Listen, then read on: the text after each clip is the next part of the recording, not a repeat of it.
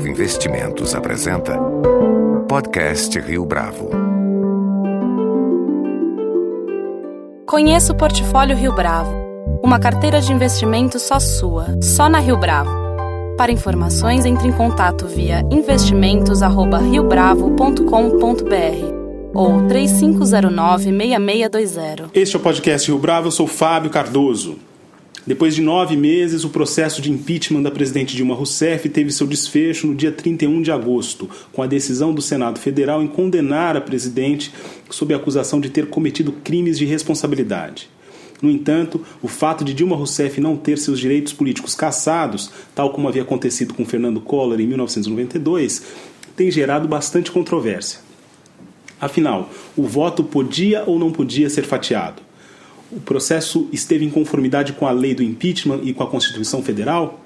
A fim de esclarecer essas e outras dúvidas, nosso convidado de hoje no podcast Rio Bravo é Daniel Falcão, doutor em Direito pela Universidade de São Paulo e professor da USP e do IDP. Daniel, é um prazer tê-lo conosco aqui no podcast Rio Bravo. Prazer é todo meu, obrigado pela oportunidade. Direto ao ponto, Daniel, foi legítima a decisão de fatiar o voto do impeachment? Na minha opinião, a decisão do ministro Lewandowski naquele dia de julgamento, né, o último dia de julgamento, dia 31 de agosto, foi equivocada. A Constituição, na minha opinião, é muito clara. O parágrafo único do artigo 52 da Constituição diz que as, há duas penas, porém as duas penas são conjuntas, ou seja, caso haja condenação do presidente da República por crime de responsabilidade, tem que ser as duas penas, ele tem que sofrer as duas penas e não só uma delas. Então, a Constituição é muito clara, diz perda do mandato com inabilitação ao exercício de função pública uh, por oito anos. Então, são duas penas que têm que ser aplicadas conjuntamente e não separadamente, possivelmente separadamente. Ao, ao fatiar a votação, houve a possibilidade do Senado determinar que só se cumprisse a primeira pena e não a segunda e to, toda a doutrina do direito constitucional, todos os constitucionalistas respeitados, a decisão do STF no caso Collor lá em 92 93 foi de que as penas são conjuntas e não podem ser separadas. Então, na minha visão, esse fatiamento do, do julgamento vai contra a Constituição. É, a gente vai mencionar daqui a pouco o caso Collor, mas antes disso, é, de acordo com a fala do ministro Lewandowski, havia sim a possibilidade, não só a possibilidade, mas era função, inclusive, do Senado, naquele momento, estabelecer a decisão de fatiar os, uhum. os votos. Aliás, atender à obrigação de fatiar o voto. Uh, com base em qual argumento, então, ele se, essa posição se sustentou? Ele usou um, uma peculiaridade do regimento interno do Senado de possibilitação de votação em destaque. O que é a votação em destaque prevista no regimento interno do Senado? Por exemplo, você vota uma lei, um projeto de lei o Código Civil, vamos supor que estivéssemos mudando o Código Civil brasileiro agora. Então você vota o bloco do, do Código Civil inteiro. Aí os destaques são os temas mais polêmicos dentro da, daquele projeto de lei que acabou de ser aprovado, para se mudar ou não um artigo específico ou não. Ele utilizou dessa interpretação dizendo que essa votação poderia ser separada em destaques, mas você não pode separar o que não é o que é inseparável. Então, como P, as duas penas têm que ser aplicadas conjuntamente, não pode haver uma votação decidindo por separar ou não. Agora, o caso Collor, em 92. No processo de impeachment, naquela ocasião, é, não houve esse fatiamento, tanto que ele perdeu os direitos políticos por oito anos. Ah, o fato dele ter renunciado ao cargo deu base legal para essa diferença no julgamento? Não. Quando o presidente Collor, então presidente, já ex-presidente Collor foi ao STF, foi ao STF várias vezes durante o processo. Mas no último dia do julgamento dele, dia 29 de dezembro de 92, ele no início do, da sessão ele renunciou ao mandato. Então, a renúncia faz com que a perda do cargo seja impossível. A renúncia é um ato unilateral. Então, no momento que ele renunciou, o mandato já estava perdido por decisão do próprio Fernando Collor. E a, a, qual que foi a tentativa dele na época? A tentativa dele na época foi eu renunciando, eu renunciando, né, o Collor renunciando, ele não poderia ter sido julgado por, para inabilitação à função pública. Na época, o presidente do STF, na época, Sidney Sanches, que estava é, presidindo o julgamento, e, e, o Senado decidiu continuar o julgamento e condená-lo por crime de responsabilidade e assim condená-lo à inabilitação à função pública. Não tinha como condenar a perda do mandato porque já tinha perdido o mandato pela renúncia. A, depois desse julgamento é feita uma resolução do Senado E a resolução do Senado é muito clara. No julgamento do Collor, diz o seguinte: ficando prejudicada a perda do cargo por causa da renúncia. Então ele foi condenado por crime de responsabilidade, mas ali a pena possível que ele pudesse sido condenado era só a segunda. A primeira não podia mais porque ele já tinha perdido o mandato. O, o Fernando Collor entrou com o mandado de segurança no STF, que só foi ser julgado em dezembro de 93, quase um ano depois do, do, do julgamento do impeachment. E lá na emenda, que a emenda é o resumo de toda a volta, de todos os votos, da, do voto relator principalmente, é muito claro as penas são duas penas, porém uma não é acessória da outra. As duas penas são conjuntas, no sentido que você tem que aplicar as duas, não tem nenhuma dúvida de interpretação aqui. Quando é interessante que essa semana, estudando o caso, eu vi que a Constituição americana e a Constituição argentina tem uma redação diferente da brasileira para esse caso. Aqui a gente fez a redação pena, é, perda do mandato com inabilitação e lá fala perda do mandato, inabilitação e não mais que isso. Né? Aqui no Brasil, infelizmente, na minha opinião, o ministro Lewandowski interpretou diferente, interpretou errado, no sentido de que podia ser fatiada a votação, sei porque podia ser fatiada a pena. A pena não, as duas penas não se separam, elas são conjuntamente, são conjuntas. Tanto é que, vamos supor, se a, se a presidente Dilma estivesse no primeiro mandato, do jeito que foi feita essa votação do impeachment, ela poderia ser candidata na próxima eleição presidencial.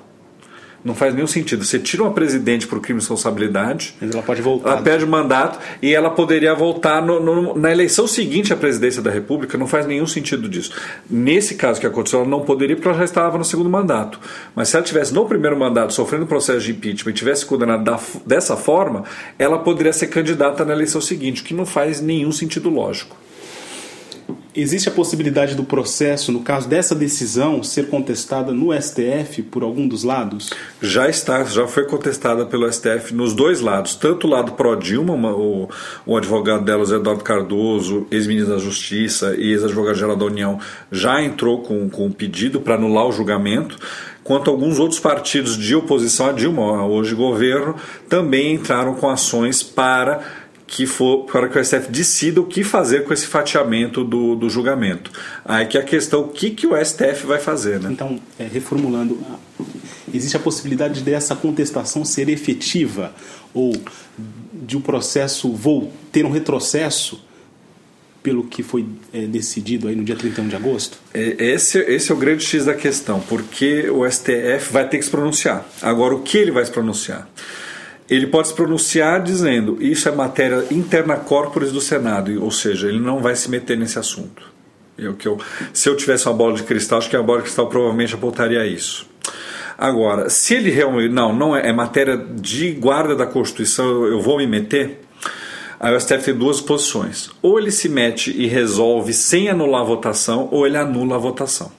Na minha opinião, se o STF se meter, se o STF entender que é o caso de ele achar que houve uma falha grave, uma, contra, uma contrariedade à Constituição e que ele tem que tomar uma decisão de, de, de, de interferir nesse julgamento, na minha opinião, não há como não anular a votação. O julgamento, todo o procedimento correto, mas a votação teria que ser feita novamente. Por quê? Porque fatiando os senadores votaram, iam votar duas vezes. Então eles pensaram, o que a maioria pensou, ficou ali muito claro.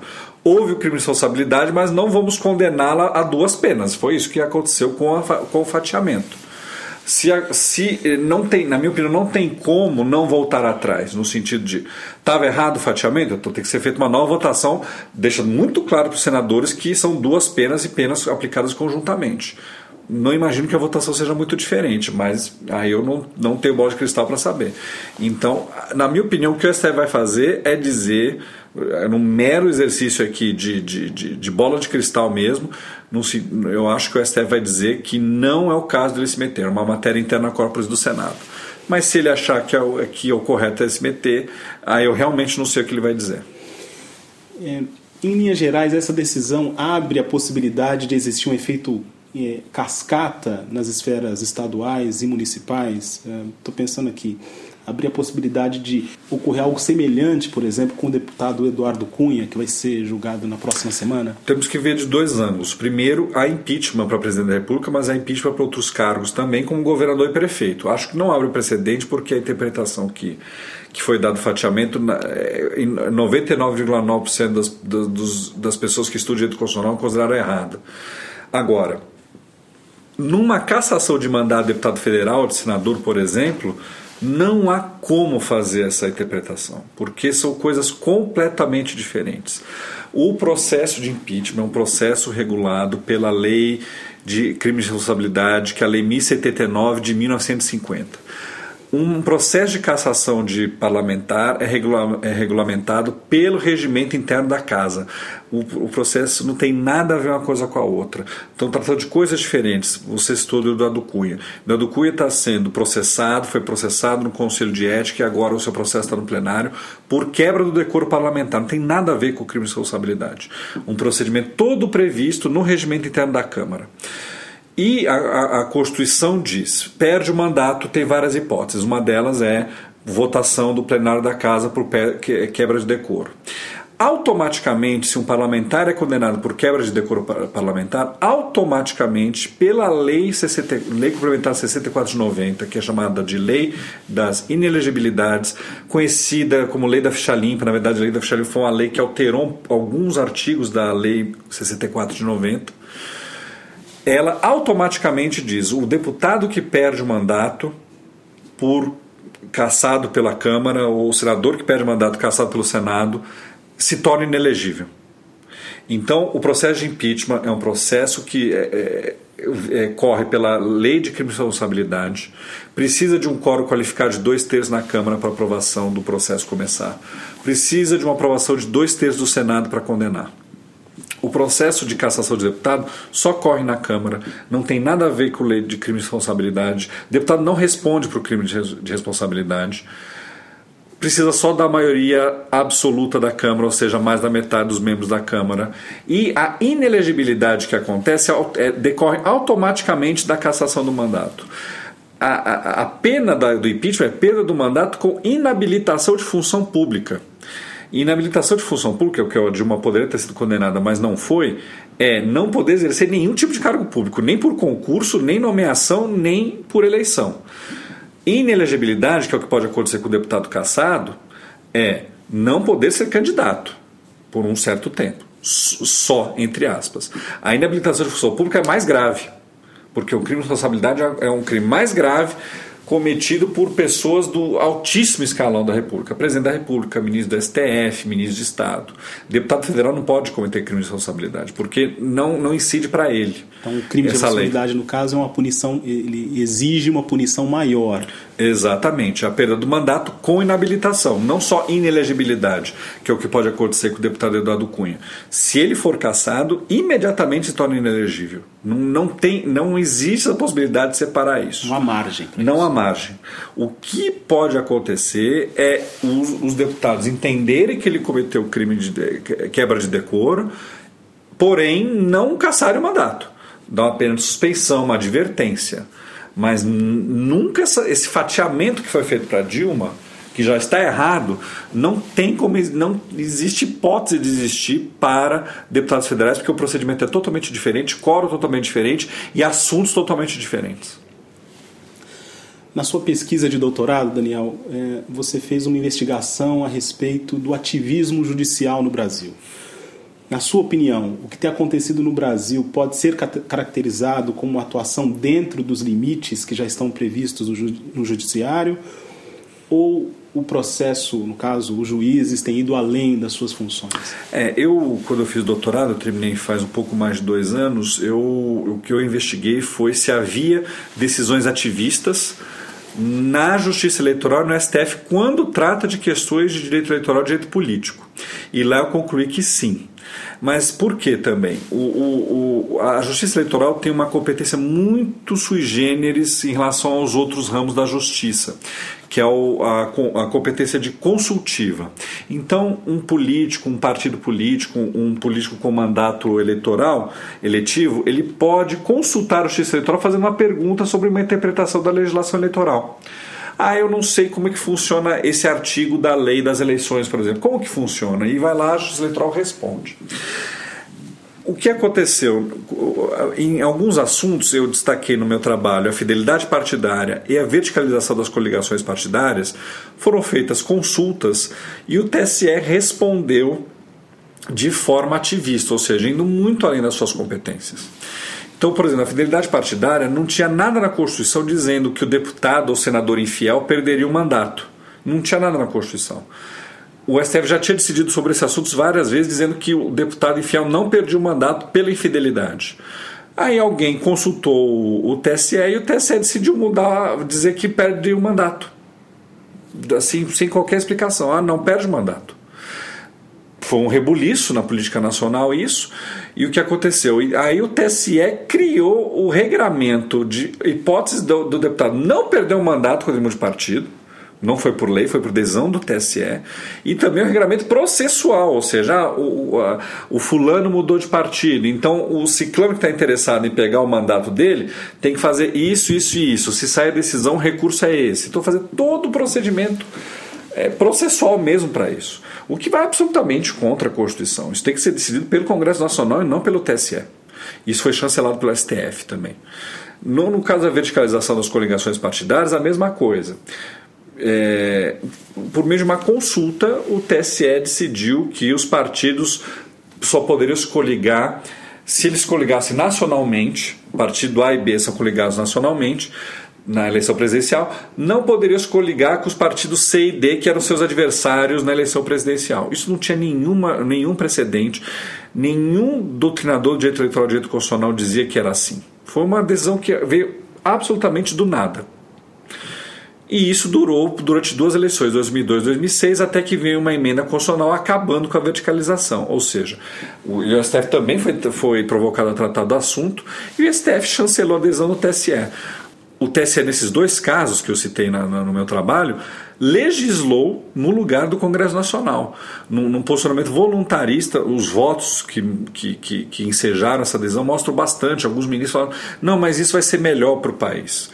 O papel, na minha opinião, o papel do magistrado no Tribunal Superior Eleitoral ou no Supremo Tribunal Federal não é decidir o que é melhor para o país, necessariamente. É decidir o que está de acordo com a Constituição.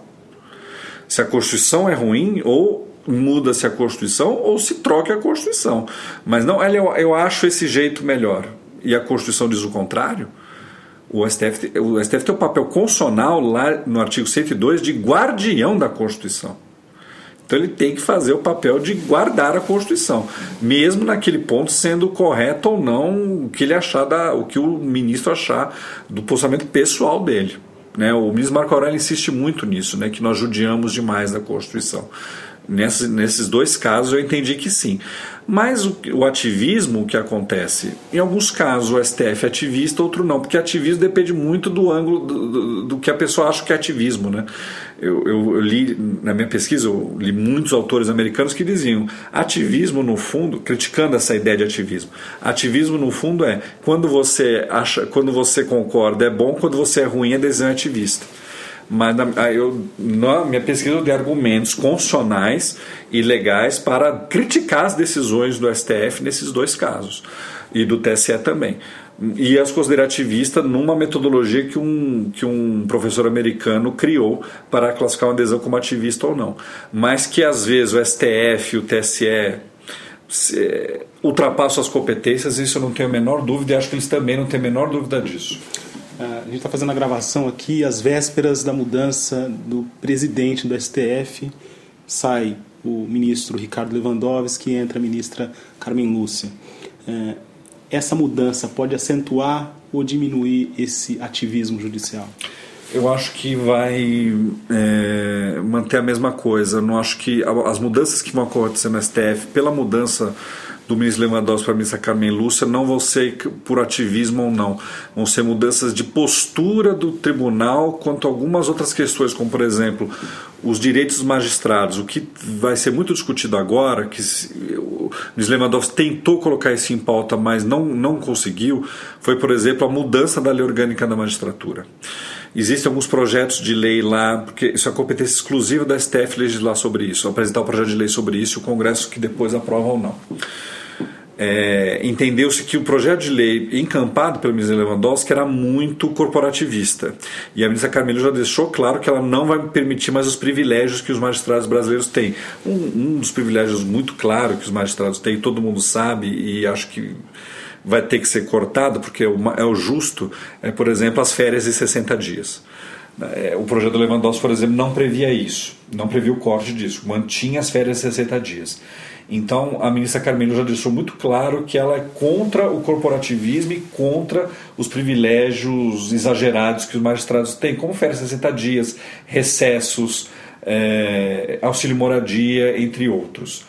É, e a ministra Carmelus também já demonstrou a preocupação de ter um tribunal realístico, no sentido de as sessões acontecem, o ministro Lewandowski colocava 20, 30 processos para julgar. Muitos advogados saíam das suas cidades para Brasília para acompanhar o julgamento. É impossível uma sessão do STF, quase sempre impossível, julgar 30 processos. Então os advogados gastavam o tempo e o dinheiro deles indo para Brasília. O ministro Carmen Luz prefere, por exemplo, colocar uma pauta curta, enxuta, cinco processos, mas esses cinco processos vão ser julgados. Então, eu, o, que eu, o que eu espero é uma, uma. Lembrando que o presidente da STF automaticamente é presidente do Conselho Nacional de Justiça, CNJ. Então, o que eu espero da, da ministra Carmen Lúcia é uma pauta menos corporativista e uma preocupação maior com a população em geral, que a gente chama de jurisdicionado, e com os advogados também. Daniel Falcão, muito obrigado pela sua participação no podcast Rio Bravo. Muito obrigado, um abraço e obrigado pela oportunidade com edição de Flávio Duarte. Este foi mais um podcast Rio Bravo. Você pode comentar essa entrevista no SoundCloud, no iTunes ou no Facebook da Rio Bravo.